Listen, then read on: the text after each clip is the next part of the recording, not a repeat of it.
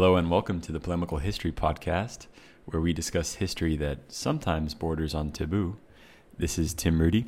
And this is Anthony Blackwell. And today, Tim and I are talking about a relatively new and controversial player in the field of historical research genetics, which appears to have evolved into its own historicist subdiscipline, that of genetic history. Today, genetic studies are increasingly contributing to historical investigations, supplying data and interpretations on controversial questions pertaining to group and individual identity, migration, conquest, health, uh, kinship, uh, as well as technology transmission, and much more. Indeed, it's safe to say that today human history and natural history have become intertwined. Right, and it was an aspect actually of our last show, our episode on the history of race, that we didn't get the opportunity to explore insofar as some people like to invoke genetics as an apparent neutral source of objective historical truth in debates about ethnic identity. By the way, in the time since we recorded that episode, Whoopi Goldberg found herself in hot water after commenting that the Holocaust wasn't about race. And if you're a Tolkien fan like me, Tim, you may also have noticed that online discussion about the highly anticipated Amazon series, The Rings of Power, has been surprisingly politicized concerning the ethnic composition of Middle Earth and the racial history of the fantasy genre. Race and ethnicity, it appears, are hot button issues for both real and imagined worlds. Yeah, um, I found that uh, the Whoopi Goldberg controversy especially discouraging, actually, um, because it's yet another example of how kind of ignorant people can be on on the internet and on TV. Um, I don't mean to say that Whoopi Goldberg is like especially ignorant or a terrible person or something like that. It's just that, um, on the contrary, actually, she she comes off as quite a good person from what I've seen of her. It's just that uh, you know, it, it was just a little discouraging to see uh, people speak with such conviction on a topic they don't know very much about um, on a platform such as uh, you know nationally televised TV. Um, it doesn't. Um, well, it doesn't take very much research, does it, on the Jewish people to find that Judaism is both a religion and an ethnicity.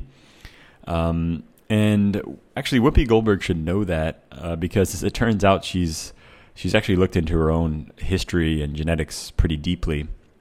Um, her her real last name is Johnson, um, but her but her stage name, of course, being Goldberg. She has said, uh, and I quote, "My mother did not name me Whoopi, but Goldberg is my name. It's part of my family, part of my heritage, just like being black." Um, on another occasion, she said, "quote I just know I am Jewish. I practice nothing. I don't go to temple, but I do remember the holidays. Okay, that's kind of strange. Uh, she also said, "quote People would say, "Come on, are you Jewish?" And I would always say, "Would you ask me that if I was white? I bet not." Uh, end quote. There. So, um, yeah, she has, you know, she's looked into her own ancestry. She considers herself Jewish in some way. Um, maybe Jewish people don't consider her Jewish. I don't know.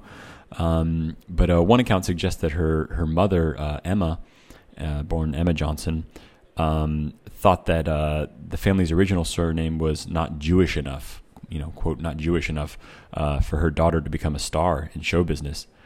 Uh, and researcher Henry Louis Gates Jr. actually found that all of Goldberg's um, traceable ancestors were black. Right, so Whoopi Goldberg doesn't have any white ancestors. she had no known German or Jewish ancestry, according to his research, um, and none of his ancestors were named Goldberg. So who knows? Um, maybe she grew up around a lot of Jews in New York City, or because uh, she has some aspiration of becoming Jewish. I don't really understand it, but it sounds to me like that she should have known that Ju- Judaism is indeed uh, an ethnicity as well as a religion. Um, speaking of ancestry, didn't you recently send uh, your DNA off to be tested? Yeah, um, I received a 23andMe kit as a Christmas gift and recently got my genetic ancestry results. So I've been thinking quite a bit about, you know, this role of genetic narratives uh, for the construction of individual identities. And we can talk about those results later, I'm sure we will. Um, I've also been on a bit of a prehistory buzz of late, and I'm currently reading Jean M. Auel's Earth's Children series of historical novels. Uh, what can I say? Some guys are interested in cars. I dig Neanderthals, with whom I apparently share up to 2% of my DNA, as I discovered. Um, so genetic, genetics can reveal facts like that. Unfortunately, what it can't explain is the reason and circumstances why Homo sapiens and Neanderthals mated. And irrespective of all of that uh, Whoopi Goldberg uh, controversy, I was very pleased to see her reprise a role um, of Guinan on Star Trek Picard. I don't know if you're a Trekkie. No, uh, never Star Trek guy. so what's Guinan? Oh, she is this um, not immortal, but very long living sage uh, lady who features in Star Trek Generation. Uh, she works on the Enterprise and anyway, she reprises her, her, her role now, and, and I think she's in Los Angeles in, in in the future, and oh, Captain wow. Picard meets her, and she's she's always a bar woman. Oh, so she's not an she's not an alien on it. She's she she's she is an alien, but a very very humanoid one. Humanoid alien. Yeah. Okay, interesting. Well, uh, we're turns out we're we're both humanoid, mostly humanoid, but um, we both have Neanderthal DNA. Uh, but I actually am proud to report that I have a whopping 3.6% DNA. Um, and that's probably why I was thinking about it. It's probably why I beat you at arm wrestling every time, but that's a topic for another show. It's probably also why you've got a weak chin and a sloping forehead. it could be, could be. um, well, uh, anyway, in my test, I had mostly uh, Western European genetics, Northwestern European genetics. Not really surprising because uh, my skin is white as snow. Um, but uh, no, no Scandinavian at all. To my surprise, I think there's like in the family there was some urban legend that one of our ancestors was uh, Norwegian or something like that. But apparently that's not true. Um, I also had a, a tad of just a little bit of South Asian DNA, uh, India and Pakistan.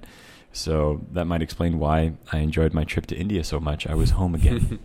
yeah, it's interesting to, to speculate on, on why that might be the case. Um, in recent years, molecular genetics alongside archaeology, which obviously studies material evidence, and history, which studies written sources, has opened up an entirely novel approach to researching our individual and collective pasts.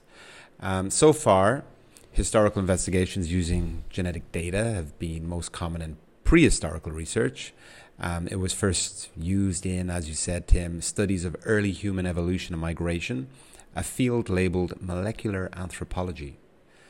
Um, combined with historical ling- linguistics, um, this has been used to attempt to map such broad scale processes as, uh, let's say, the migratory movements of peoples and languages, uh, such as those from Africa in the Stone Age, the spread of agricultural technology from the Middle East to Western Europe, and also the peopling of the Americas from Asia, which controversially seems to have occurred earlier than previous estimates. And the same is said also about the peopling of Papua New Guinea. I think it's it sets those estimates back by like fifty thousand years. And you're fond of accusing experts of underestimating how old processes are, right, Tim? Yeah, a mere a mere fifty thousand years. Wow, that's nothing. Um, no, yeah, it's uh, it's definitely one of my pet peeves. Um, I just don't I don't like how I mean, intellectuals at large, but also uh, historians and experts. They often speak with like so much conviction about the past, a little bit like Whoopi Goldberg. Um, no, I'm just kidding. There, I think they've done a little bit more. I think they've done a bit more research than her. Uh, but uh, but we really, I mean, no matter how you slice it, we only have a few pieces of the puzzle. A very small percentage of the puzzle is uh, available to us, and we got to kind of use a lot of guesswork to fill in the rest. So I just think we have to be we have to be open minded and leave loose ends uh, even where we don't want to. Uh, I remember in high school reading that uh, um, anthropology teacher saying uh, Homo sapiens were about 150,000 years old, um, which is like strikingly accurate. Like yeah, 150,000. Anyway, um, I, I, understand that archaeologists and historians were trying to sound like they knew what they were talking about, uh, but now it turns out they were way off. Right? Uh, academics collectively need to work on saying, "I don't know" more often. I guess they're only comfortable stating that which they have evidence for. Uh, and they're not too different from scientists in that respect because they're dealing with material sources. Um, you know, we're speaking more about scientists as opposed to traditional historians here. Um, and I'm sure if you were to ask one off the record, say, they might be inclined to agree with you, in fact. Yeah, yeah. Well, uh, take the. Um, I'd say take the migration of uh, Asians to the Americas, as you mentioned before. Um, it's always the land bridge, um, the Bering Strait. Uh, during the Ice Age, humans walked across the frozen Bering Strait, etc., etc. Um, well, if Polynesians made it to Hawaii on little boats, I really don't see why uh, the first Americans couldn't have done something similar. Of course, there's no evidence for this theory, so it's fair to say there's no evidence. Um, but I think most archaeologists would just say you're wrong. That didn't happen, right? So um, what they really should say, I think, is like it's possible because it is definitely possible.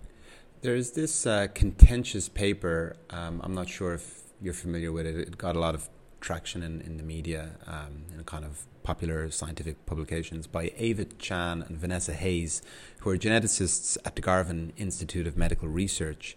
And it traces the origins of modern humans um, to an area that's shared by Botswana, Namibia, and Zimbabwe in southern Africa. I shall I try to pronounce it? I'm afraid of, I'm afraid of mispronouncing it. The Mac Dadigadi Okavango wetland to be precise. And I know I'm Mac, Mac Daddy got a sugar mama, something like that. I know I'm butchering that.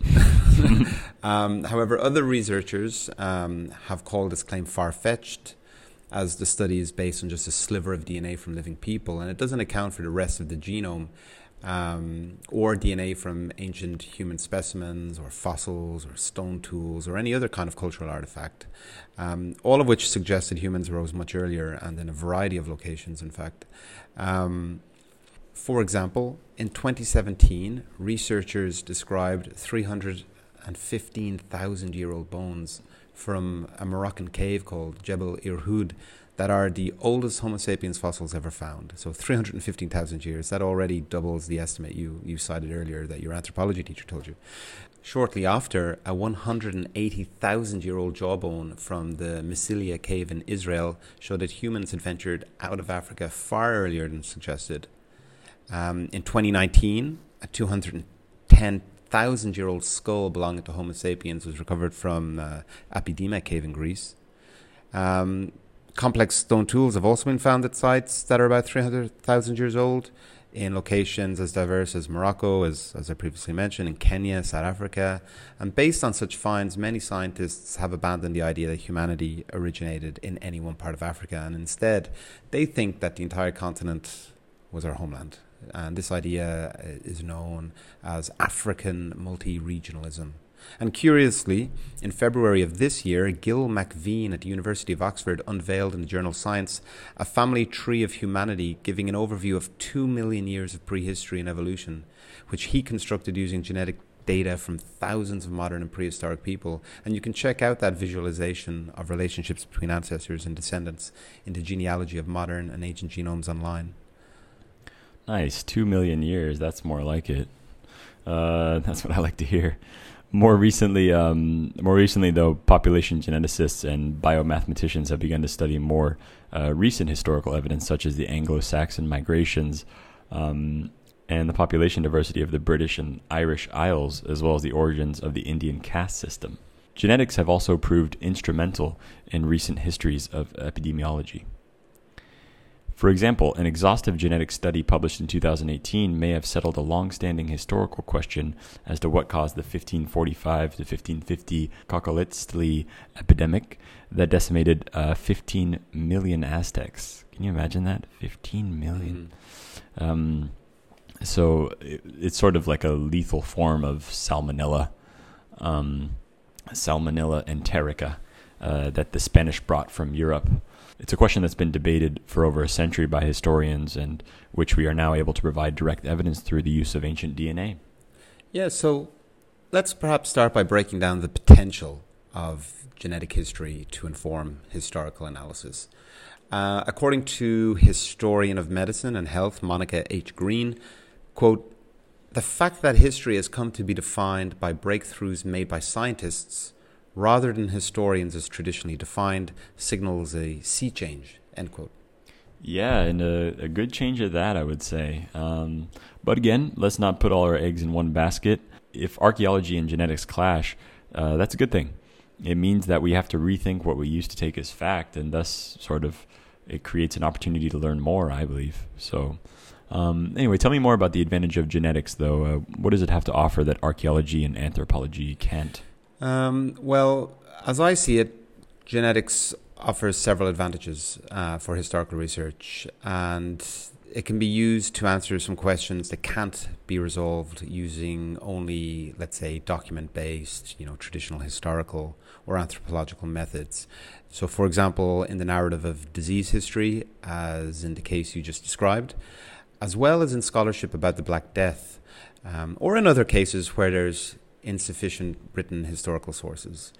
Um, it might also correct uh, facts suggested by traditional historical and archaeological evidence that's flawed uh, or vague, and it's more durable than traditional written or archaeological sources.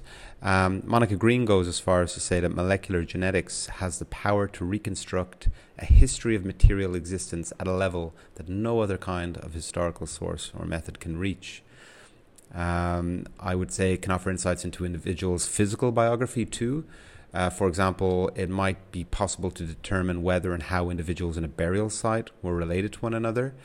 Um, and this can be kind of supplemented with data or findings uh, from archaeology and history that can be used to develop new interpretations of things like kinship structures uh, in these kinds of societies. Also, think about those wonderful facial reconstructions you may have seen in like National Geographic magazine. That particular field is called reconstructive archaeology. And what happens is researchers take a CT scan of a skull, and then a 3D printer makes an exact replica of the scan's measurements. Then a plasticine clay model is sculpted by hand to reflect bone structure and tissue thickness based on the individual's origin, their sex, their estimated age at death, but it's DNA that can reveal the color of hair, skin, and eyes. And these three details were previously speculative. So, in the event that no readable DNA is retrieved, genome studies of ancient populations can provide reasonably um, accurate estimates in, in in their place, but it's obviously less accurate than um, than having readable DNA. And just the other day, um, workers at Notre Dame Cathedral in Paris uncovered a mysterious sarcophagus dating, I think, to the 14th century. Uh, it was featured on the news a few nights ago. Um, they're repairing Notre Dame after the the fire a few years ago, and they're already talking about the possibility of genetically identifying its occupant. That's awesome. Uh, I'm, I'm a fan. I'm a big fan. Um, and that's a pretty damned convincing argument for taking a genetic approach to anthropology or or history. Um, but let's not throw the baby out with the bathwater just yet. Um, archaeology is still obviously highly important. Uh, for example, genetic analysis will tell you nothing about, say, the way certain tools were used, uh, whether or not a certain people rode horses, um, whether they had fire, did they wear clothes, uh, what gods did they believe in, etc. Only um, anthropologists can hope to answer those questions. Of course, they can't answer all of them, but they they can use clues to um, to give us educated guesses on them, and sometimes they can say definitively. Um, so, tell me more. Tell me about some of the ways that um, sort of taking a biological approach to human history might be too problematic, too simplistic or problematic. Mm, okay. Um, well, its reception has certainly been mixed, and uh, probably speaks to the history of disciplinary misunderstanding and mistrust, you know, between the humanities and the historical sciences, as well as between social or human scientists and natural scientists. Um, interestingly, it's archaeologists who have been traditionally more open to it because um, They've always worked with material sources and are said to be more open to scientific methods. Um, historians tend to be concerned about the social and political implications of genetic evidence and interpretation in history, um, especially concerning human population studies. Okay, well, that makes a lot of sense to me. Um, I guess if you think about it, uh, genetics would be most useful in areas where we know the least, I guess. Um, if all we have to go on is a tiny bone and nothing else, then the DNA of that bone could reveal heaps of information that um, we otherwise would have never had. Uh, however, if we already know the language, uh, religion, traditions, clothing, food, etc., of a certain people, and a geneticist comes along and says, uh, actually, those people that you thought they were, they actually are not at all genetically who you thought they were. They probably came from a totally different area. You know, maybe it suggests some new migration uh, theory that needs to be you know reworked and fit into the grand theory that they had before. So you can imagine a few uh, eyebrows would be raised after that.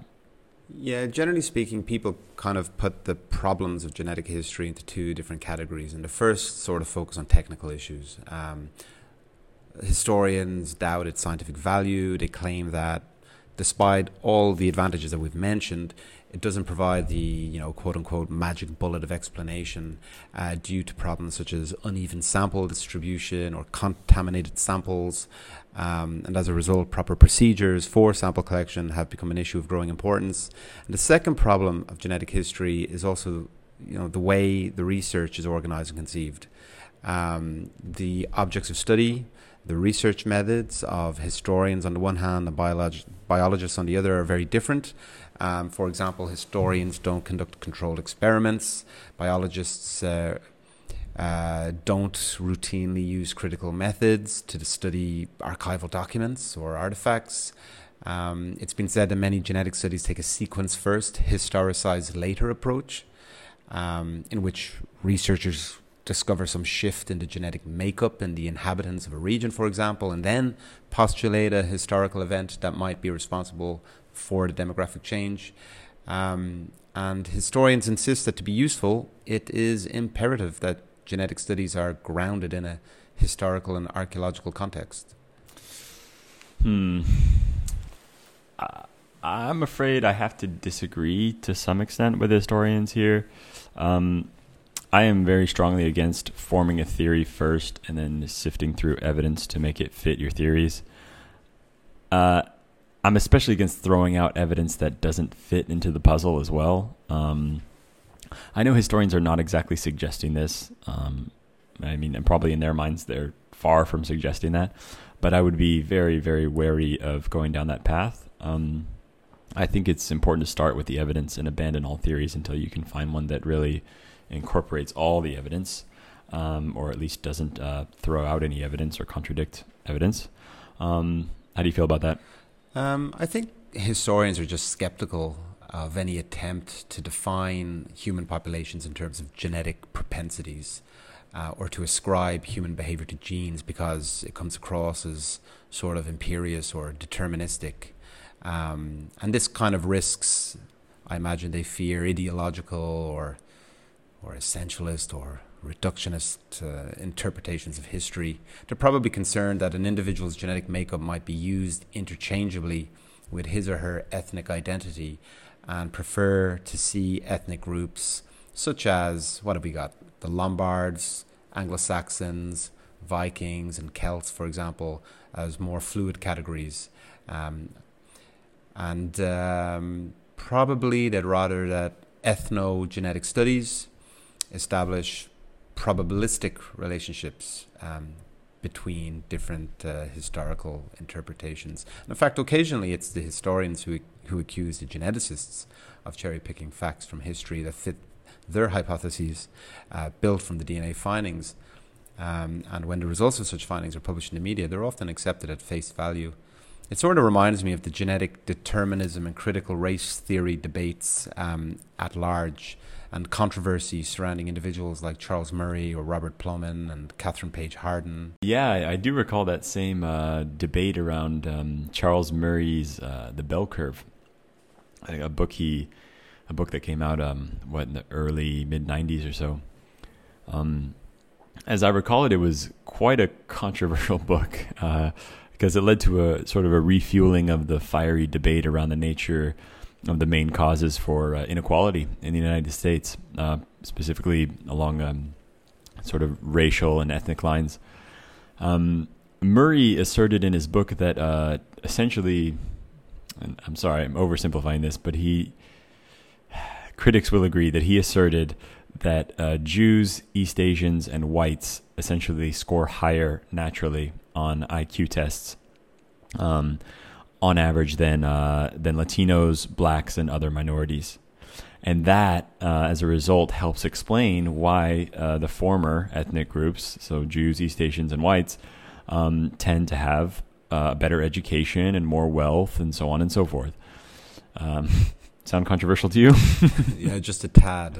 just a tad, right? Um, so, critics of Murray, uh, to put it briefly, uh, argued that not only that his science was flawed, for example, that IQ tests are not geared to judge everyone equally, Um, they're very Western oriented, um, but also that uh, intelligence is only a tiny part for the explanation of wealth inequality today. Um, you know, the massive inequality and the increasing inequality that we see. Um, they critics would suggest it's th- it's things more like um, how wealthy your parents were, where were you born, uh, incentive incentives sort of naturally existing within society, um, institutional racism, etc., etc. Those are all much bigger pieces of the pie chart um, of explanation. Mm. So, anyway, we'll let the listeners follow up on that one. Uh, on their own, if they're really if they're feeling extra polemical today, yeah, that's a that's a rabbit hole you could easily you could easily uh, fall down. Um, we'll keep it focused on the role of genetics in in history, and uh, I have in front of me actually a book, and it's called Genetics and the Unsettled Past The Collision of DNA, Race, and History. And um, in it, the authors maintain that modern genetics um, not only influences our thinking about the past, but rather that it has, I'm quoting here, real effects in the present by impinging upon the rights of groups within a nation state or redefining the boundaries of kinship and nationality, and that blood rewritten as genes, provides powerful frames for kinship and identity, race and culture, history and the human future. Um, end quote. So that's to say that these new genomic categories provide a scientific underpinning and a renewed authority to notions of race, caste, um, population, and nation. And this is really where the subject of today's conversation, I feel, intersects with that of our previous episode, as problems of the past are often conflated with the question of the ethnic identity of modern populations. See, now that I'm not so sure about. Um, I think people have had extremely strong notions of uh, race, caste, uh, population, and nation uh, for a while now. Uh, you know, certainly for the last hundred years. Um, and furthermore, most people who really care about drawing thick lines between uh, races and populations, those are typically not the same people that read up on the latest scientific research with an open mind.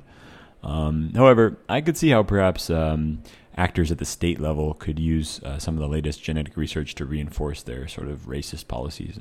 Well, apparently, the tendency to explain the distribution of genes according to the assumed patterns of behavior of certain peoples and societies is, is quite common in ancient DNA studies. And these assumptions go back to historical or anthropological or archaeological models, and some of which are flawed. And inevitably, you know, you're going to run the risk of ending up with conclusions that not only accept as given the existing historical narratives, but might even confirm um, poor versions of them. Uh, to paraphrase biological anthropologist Alan Goodman, genetics needs anthropology to think through the localness, partiality, instability, and context of genetic information.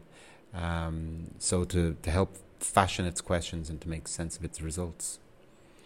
Well, it's no surprise then that the rise of DNA testing in commercial uh, genealogy has cultural and political implications uh, and is reshaping understandings of group identity within and across uh, cultural and national boundaries then. Yeah, exactly. And as I stated at the beginning of this episode, I'm particularly fascinated by how information gleaned from genetic ancestry testing provided by personal genomic services such as 23andMe, uh, with, with, with whom I, I did my test, Ancestry.com, and MyHeritage is used in the construction of individual identities.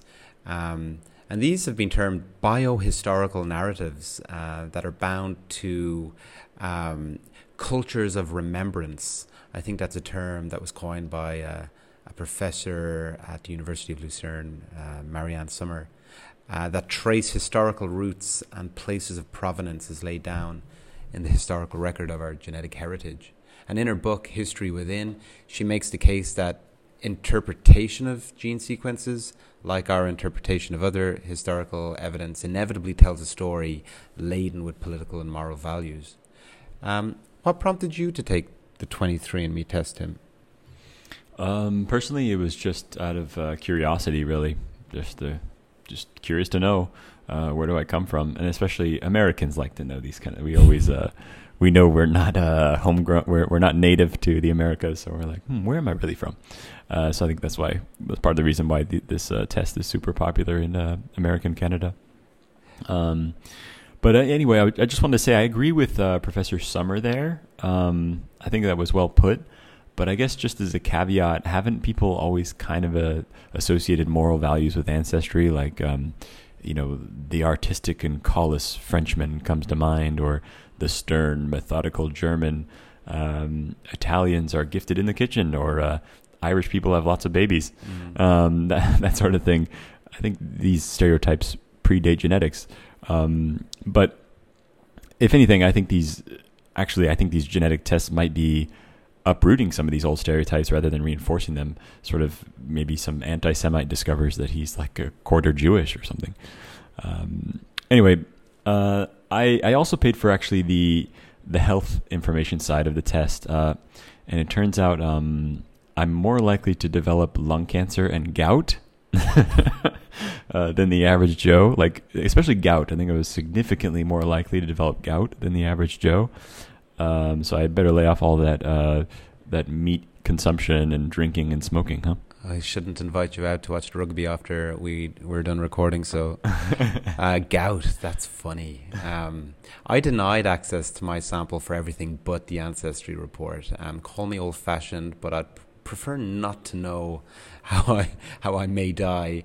Um, in fact, that reminds me of another concern people have about these kinds of tests: the notion that one's DNA is thereafter kept on on a on a database.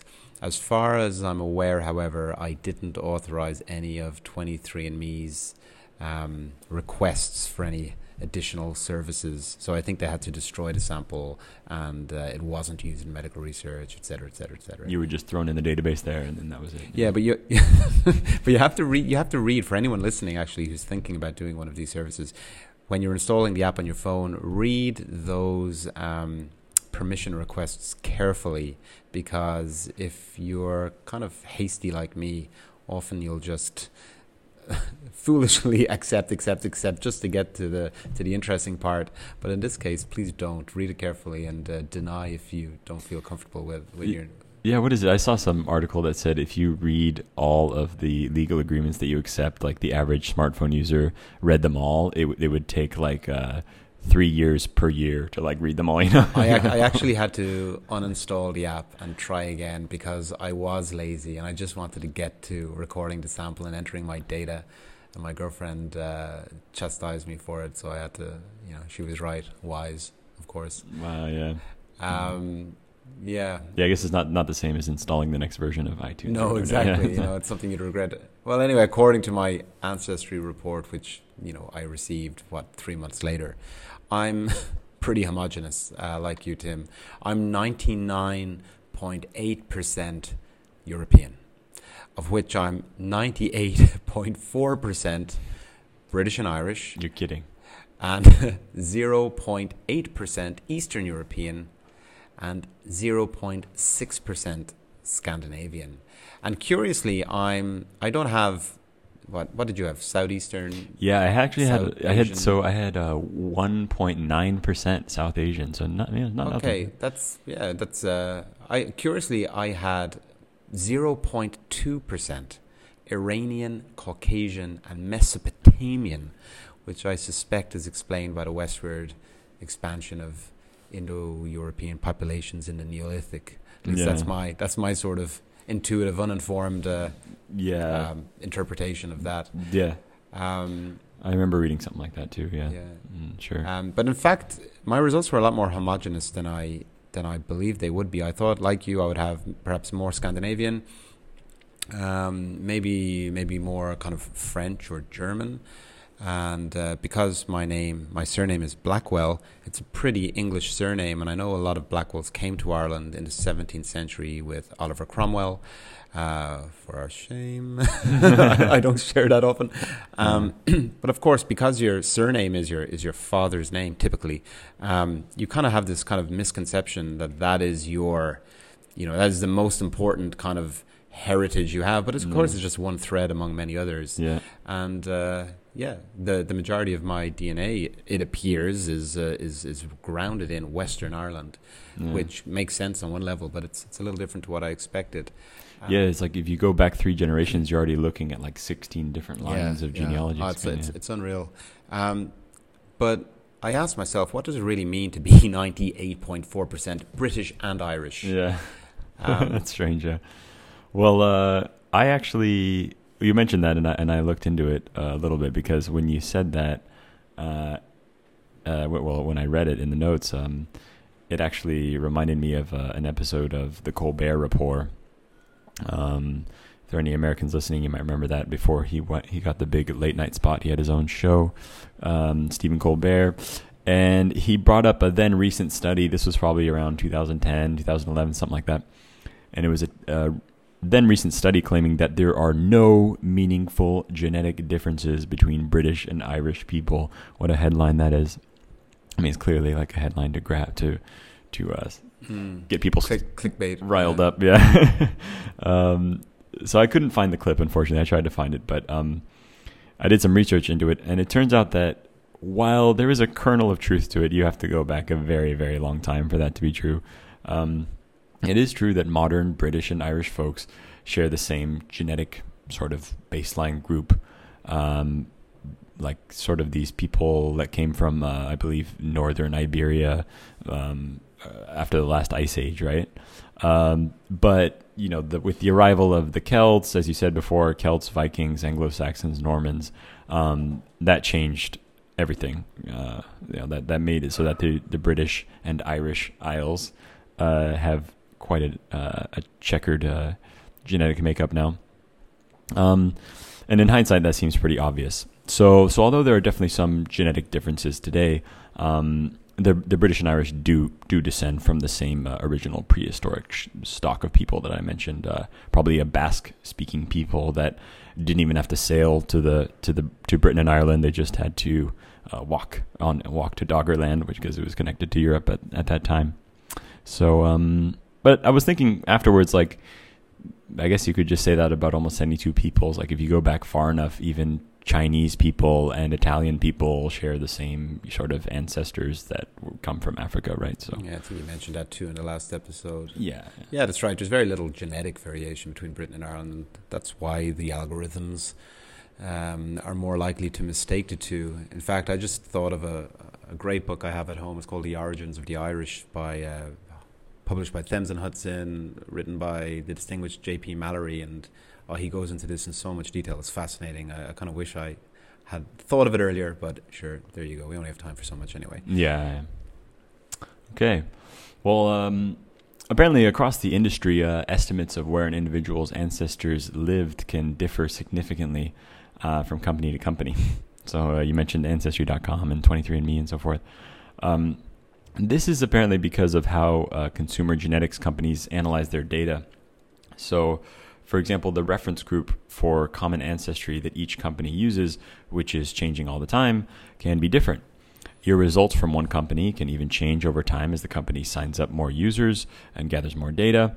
Um, none of this means that genetic science is a fraud, uh, only that it has its limitations. Um, it's a limited data set, and the companies uh, do have web pages that explain these limitations. Yeah, that's right. And even on the 23andMe app um, that I used, you can find white papers that explain the technical details on how the various features work.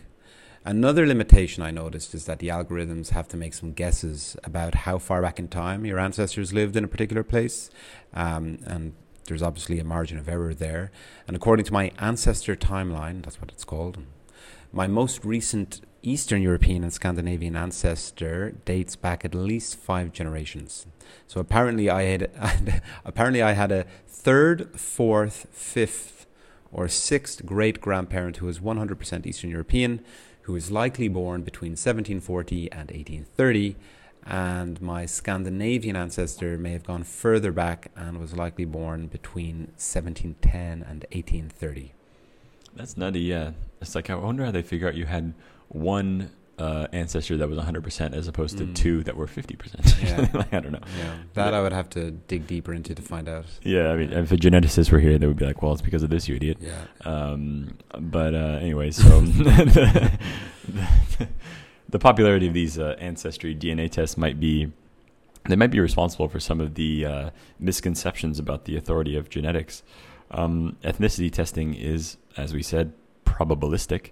Even though genetic ancestry tests deliver uh, precise percentages about our heritage, the reports are best thought of as estimates based on imperfect data. Mm. The biggest issue with ancestry uh, tracing, as I see it, is the definition of, once again, an ethnicity, which I believe we, we talked about last time too. I mean, what genetics can't determine is um, the membership of a given individual in a given social group. Like DNA is not the same thing as heritage. So the name My Heritage is really a bit of a misnomer. Yeah. Yeah. Well, as discussed in our previous episode, um, ethnicity is, is merely an arbitrary delineation of a population's spatial and temporal existence. Um, DNA ancestry tests sort out our DNA by the geographic regions regions you likely uh, inherited from. But not everything about our family histories is geographic. There are many dimensions of human endeavor to which the human genome doesn't speak. Uh, these tests don't tell us about all the, the languages our ancestors spoke, the food they ate, uh, or whether they were sort of celebrated or persecuted. That's more for the archaeologists to answer. Uh, they they don't say much about our the way the ancestors uh, lived or traveled. Also, uh, as you move further back in time in your family tree, the possibility increases that you've inherited no DNA from some of your ancestors, but this doesn't mean that you're not related to these people.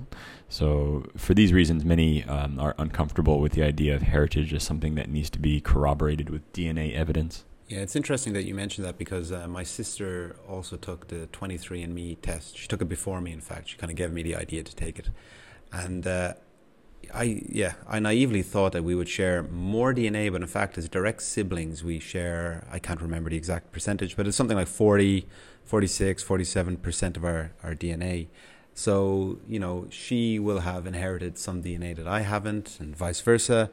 And if you go back further enough in time, there is bound to be an individual, an ancestor, um, whose DNA she inherited none of, and and and this and the same applies for me but we're both equally descended from that person, yet there's just no genetic evidence of it. Yeah. Um, yeah. That's probably something they don't, they don't advertise much, but they have to mention it.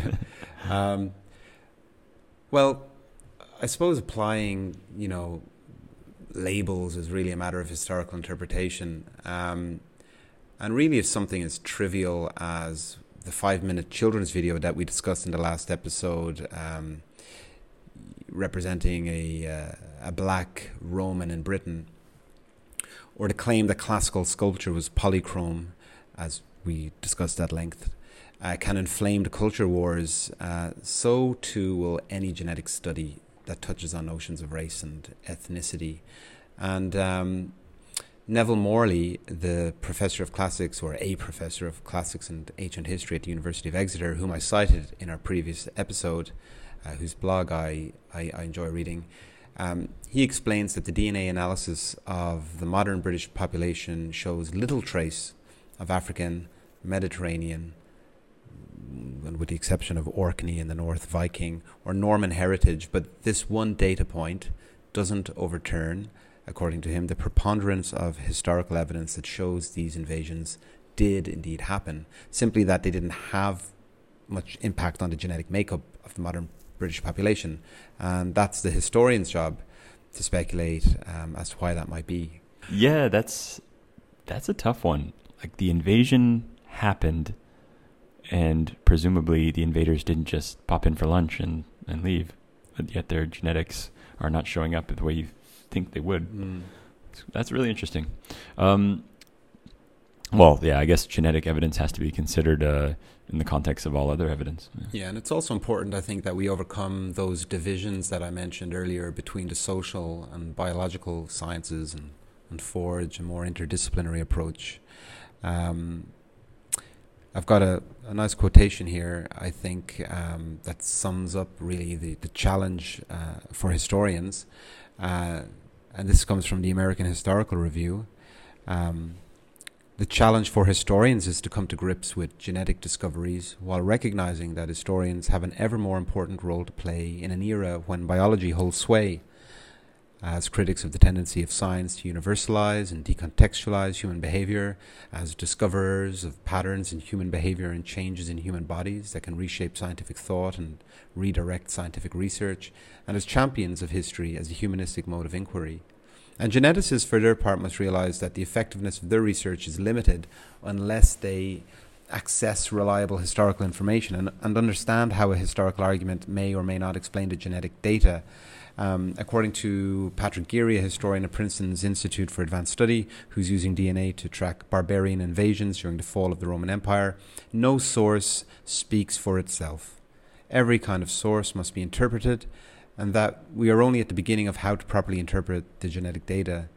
And uh, according to Joe Pickrell, a geneticist and the CEO of uh, GenCove, a company that sells genetic testing hardware and software to other companies, um, genetic information is valuable, but it's never going to be on its own definitive.